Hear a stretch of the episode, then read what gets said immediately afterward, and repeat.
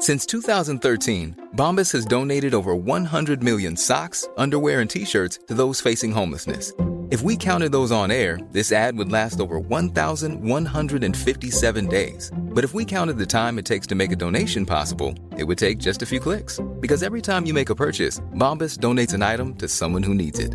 Go to bombas.com slash ACAST and use code ACAST for 20% off your first purchase. That's bombas.com slash ACAST, code ACAST.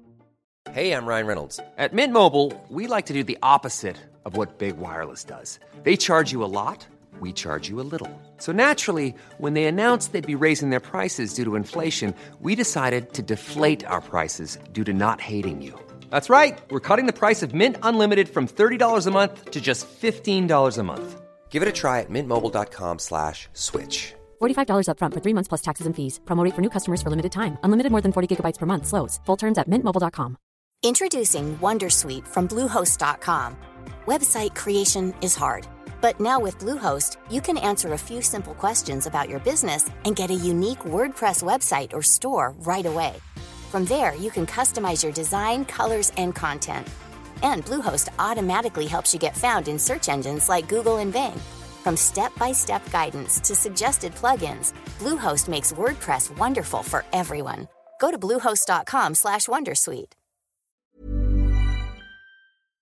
invertir tiempo, repartir tareas y tener un equipo detrás, tener o suscriptores o patrocinadores, no hacer el trabajo de muchas personas, enseñar y predicar con el ejemplo, calcular el coste y beneficio del esfuerzo que hacemos, especificar cosas en los contratos y valorar y presumir de nuestro contenido.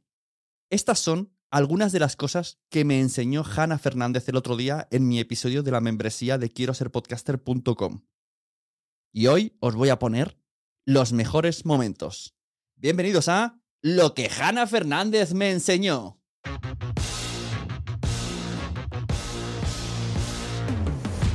Hola, soy Sune, la persona que te puede ayudar a tener o mejorar tu podcast con cualquiera de mis servicios. Entra en sunepod.com y los verás fácilmente.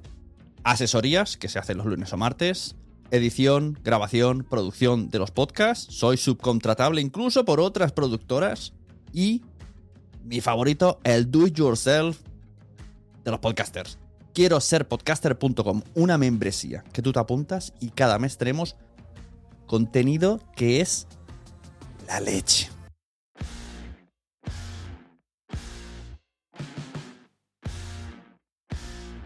Como fue la leche que viniera Hanna Fernández el otro día a contarnos, pues lo que os voy a enseñar un poquito hoy en pequeñas dosis para, para que vayáis allí corriendo a escuchar la charla entera. Hoy con todos ustedes despiezo la conversación con Hanna Fernández del podcast A Guide to Live Well. Lo he dicho bien, Hanna. Bienvenidas, bienvenidos a Quiero ser podcaster, el podcast. En enero voy a cumplir los cuatro años con el podcast. Eh, los dos primeros fueron pura fe, un acto de fe. Es Y- que Y, los dos segundos han sido ya, pues bueno, de buen trato.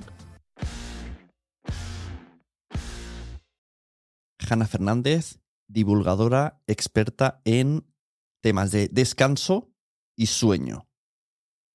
Buscadla en su podcast, el podcast de Hanna o A Gift to Live Well, que siempre me sale mal este nombre. Bueno, la charla con Hanna estuvo mm, fantabulosa, no. Lo siguiente, lo primero que hemos escuchado, los primeros dos años fue un salto de fe y luego me empezaron a venir patrocinios. Esto es el ejemplo de un, de un podcast con mucha audiencia, con mucho éxito, que ha encontrado el nicho, que ha sabido hacerlo muy bien y que ha sido muy regular. O sea, fijaros cuántas cosas se cumplen y solamente a partir del segundo año empieza a no perder dinero.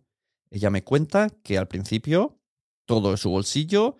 Ella cuanto más quería crecer, más subcontrataba pues, temas sonido. Bueno, que leches. Que os lo cuente ella. Os pongo ese trocito. Lo que se vende un poco es, pues eso, que con cualquier micro que te compres en Amazon por 20 euros ya haces un programa de calidad. Y bueno, que te voy a contar a ti que tú no sepas. eh, vosotros sois personas que habéis, tenéis unos estudios, unos equipos, y eso que yo tengo un equipo de grabación, pero vamos, que es, es de amateur totalmente. Pero yo ahora que cuento con una persona que me ayuda con el diseño sonoro, que me arregla los, los desastres, que tú también me has arreglado algún que otro desastre que he hecho al grabar, todo eso cuesta dinero. Aquí, la, eh, o sea, eso es trabajo. Entonces, vale que yo trabaje gratis por mi podcast. Bueno, me puede servir como herramienta de marketing, como otras cosas. Pero lo que no puedo pedir es que los demás trabajen gratis. Y si quiero ir mejorando, ir subiendo el nivel, pues eso hay que pagarlo de Claro, alguna si manera. mejores contenidos, mejores invitados, que todo se haga mucho mejor, tienes que centrarte en lo que más sabes y te gusta hacer y no en pelearte con el audio, en pelearte con cosas. O sea, estamos juntando en una sola persona el trabajo de podcaster, el trabajo de técnico de sonido, el trabajo de comercial, eh, y yo aparte hago otras cosas. Entonces, es que sería inviable. No sé si os habéis dado cuenta, pero este podcast ya podéis sacar mm, libreta y boli. Empezad. No podemos hacer el trabajo de todos los procesos que, que necesita el podcast. ¿Cuáles son esos procesos? Vamos a ver si de memoria me salen todos. Producción, gestionar eh, a los invitados, etcétera, etcétera. Agendas. Guión. Locución investigación. La propia entrevista, si es que estamos hablando de entrevista como es el caso. Grabación de calidad. Edición. Todo lo que viene después relacionado con la promoción. Diseño de imagen.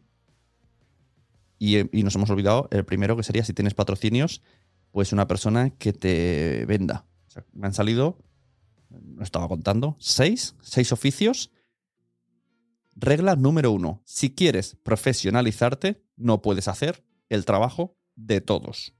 O tienes patrocinadores o tienes suscriptores. Es que no, no hay no, no hay más opción para, los, para pagar. Es así. Claro. Regla número dos. Solo hay dos maneras de monetizar el podcast. O con suscriptores de pago o con patrocinadores. Y en ambas necesitas gente que te apoye y gente que te siga. Pero tienen pequeñas diferencias. Puedes tener menos audiencia con suscriptores de pago, pero mucho más fidelizada y mucho más nicho. Y si tienes una audiencia más gansa, más bestia, más aumentada, usando pues, desde YouTube hasta lo que te dé la gana, todos esos números te sirven para tener patrocinadores.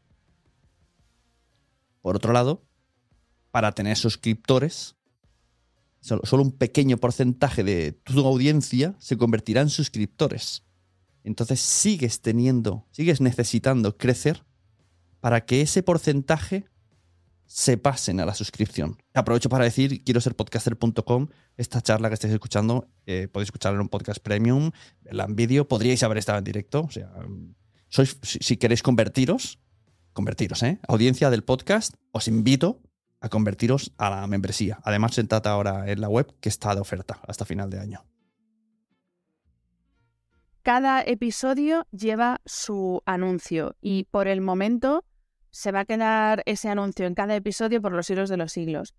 Sí que es verdad que hay existen plataformas y bueno, he estado ahí negociando con alguna que otra, pero no me acaba de convencer el sistema en que, pues como tú dices, tú tienes tu episodio y luego dices, vale, pues en el minuto uno me puedes insertar o una cuña de tu anunciante como las de la radio o una cuña que puedo locutar yo.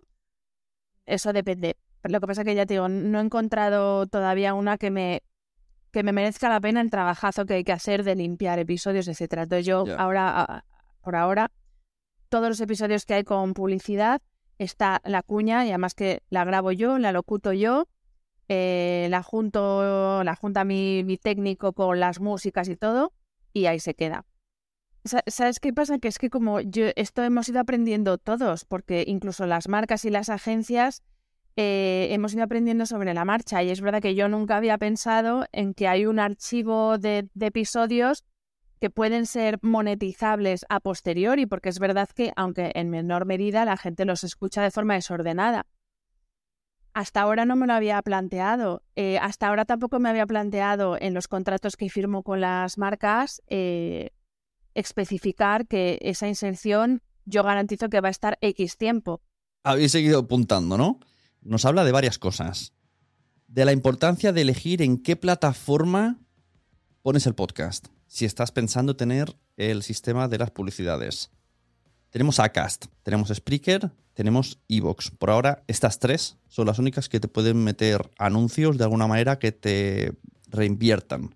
Cada una funciona diferente, no es hoy el momento de explicarlo. Y lo que comenta, muy interesante a tener en cuenta, piensa si tú vas a querer que sea un anuncio que tú te grabas y le dices a, según la plataforma que tengas, por ejemplo, Spreaker con una modalidad de pago muy alta, te permite esto. Tú le metes un anuncio y le dices, en, todo, en todos mis episodios, todos los que he hecho desde el principio, sale este anuncio desde el 1 de enero hasta el 15 de septiembre o de febrero. le pones el tiempo y cuando termina ese calendario, ese día que le has puesto, ya dejan de salir. Y luego te da un reporte. En total has llegado a 10.000 oyentes, 100.000 oyentes, 20.000 oyentes, depende ya de cada podcast, porque te está haciendo que todos, absolutamente todos tus oyentes de todos los episodios se coman ese anuncio de enero a febrero. La otra manera, que es la que ha contado Hanna, es, que es lo que hace mucha gente, tú grabas un episodio y tú mismo dices, ¿no? Pues yo podría decir ahora, la membresía quiero ser podcasting.com. Esto se va a quedar grabado aquí. Si yo algún día meto otra membresía, porque se me ocurre hacer otra, tendría que volver a este episodio, editar este trozo. Sería, es, un poco rollo. Y ella es lo que dice que le costaría un poco calcular el cómo limpiar esos episodios. Digamos que ya se ha metido una rueda que le cuesta más trabajo deshacer que hacer. Pero a los niveles que está Hanna, yo creo que le es, que es que es muy complicado. Iba a decir que le interesa más lo de la publicidad dinámica, pero es que es, depende. Porque si haces un branded de episodio, al final es muy complicado lo de la decisión de si meter una publicidad dinámica o una publicidad grabada en el episodio. Pero tengamos en cuenta que se tratan diferente. Va a estar toda la vida en ese episodio, toda la vida, ¿eh? y la otra es un gran impacto en muy poco tiempo. Eh, a ver, yo siempre de primeras lo que hago es enviar un, dossier con los formatos de colaboración, porque como no solamente hago podcast, eh, puedo colaborar con las marcas de otras formas y sobre todo con ejemplos, eso es importante. O sea, no mandes un listado de cosas que puedes hacer con precios y no poner ejemplo de lo que puedes hacer. O sea, yo ya, ya que lo tengo hecho, pues eh, siempre incluyo ejemplos de los distintos formatos de colaboración.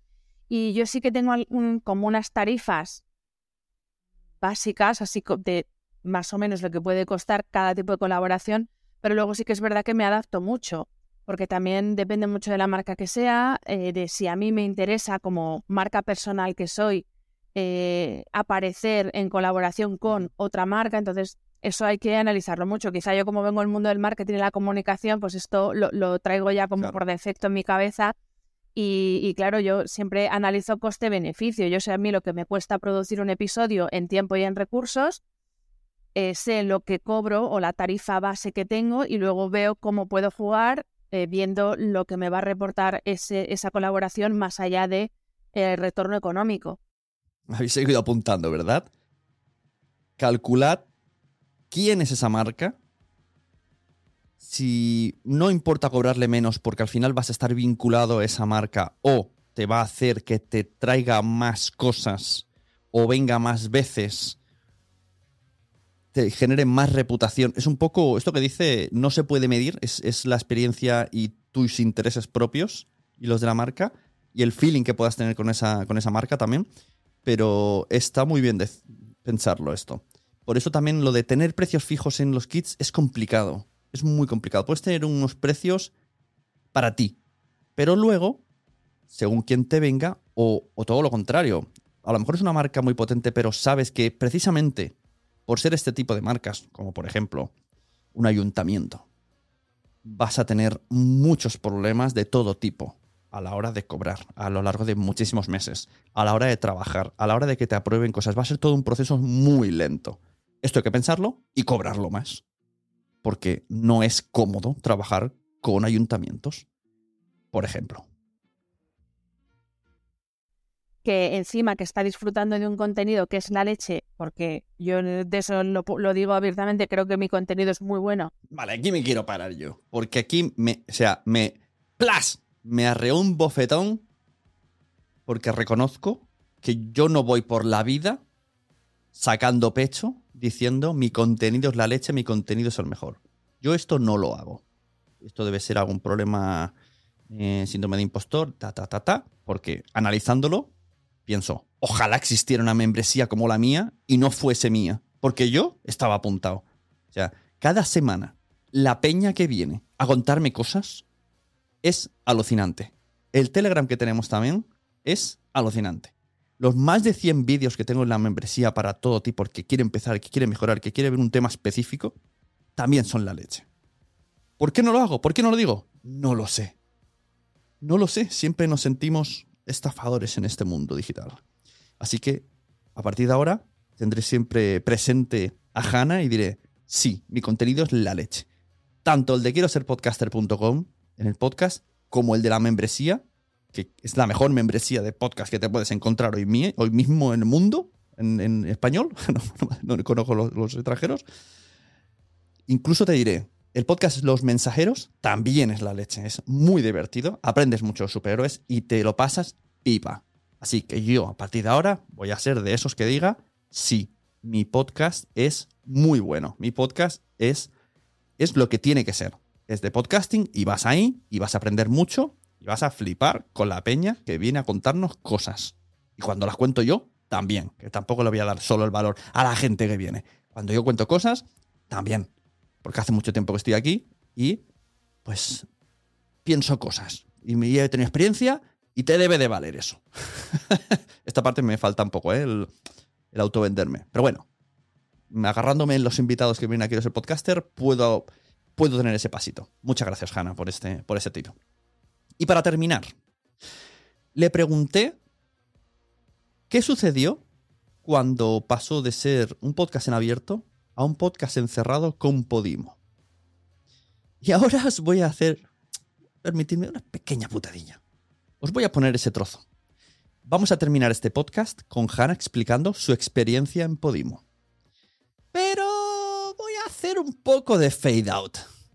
Se va a ir silenciando, vais a tener que afinar el oído cada vez más. Y si queréis saber lo que pasó, tenéis que ir a la membresía. Al apuntarte la membresía, te doy un, feed con password, te lo puedes llevar a Pocketcast, te lo puedes llevar a Ucast, te lo puedes llevar a Apple Podcast, a cualquier sitio que te acepten contraseña. O lo puedes escuchar directamente en el Telegram o a la web, que además está en vídeo.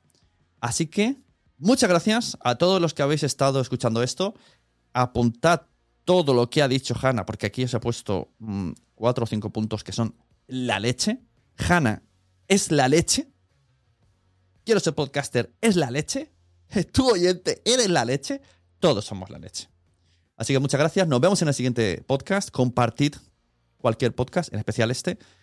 Porque cuando os gusta algo, tenéis que compartirlo por redes, hacer una captura por, por lo que sea. Eso es lo más importante, que compartáis. Y ahora poned oído. Vamos a ver qué pasa cuando un podcast muy exitoso viene Podimo y lo compra. lo dicho, muchas gracias, Jana Fernández. Un besico para todas, para todos y un abrazo muy fuerte para Hanna. Y cuéntame tu paso por eh, Podimo, ¿cómo fue la experiencia que pasó? Mm, ¿Tu audiencia cómo lo tomó? ¿Por qué luego volviste en abierto? Pues eh, la experiencia inicial eh, pues fue muy buena porque yo creo que fue un win-win para todos sí que es verdad que yo tenía muchas dudas de si era la mejor opción, porque era como un híbrido entre tener un programa por suscripción individual mío eh, y estar en abierto. Quise hacer la prueba y es verdad que funcionó muy bien. También eh, en cuenta que era justo en la pandemia, había mucha demanda de contenido porque estábamos todos destacados buscando contenido y cosas que hacer. Entonces funcionó muy bien por eso pero sí que es, verdad que la audiencia era mucho menor. O sea, la audiencia era de. Y, que yo,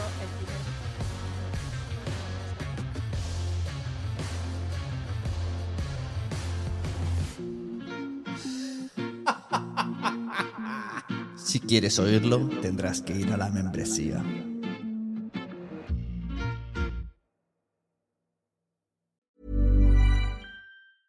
Every year, one thing is always predictable postage costs go up. Stamps.com gives you crazy discounts of up to 89% off USPS and UPS services, so your business will barely notice the change. Stamps.com has been indispensable for over 1 million businesses just like yours. It's like your own personal post office. No lines, no traffic, no waiting. Sign up with promo code PROGRAM for a four week trial plus free postage and a free digital scale. No long term commitments or contracts. That's Stamps.com code PROGRAM.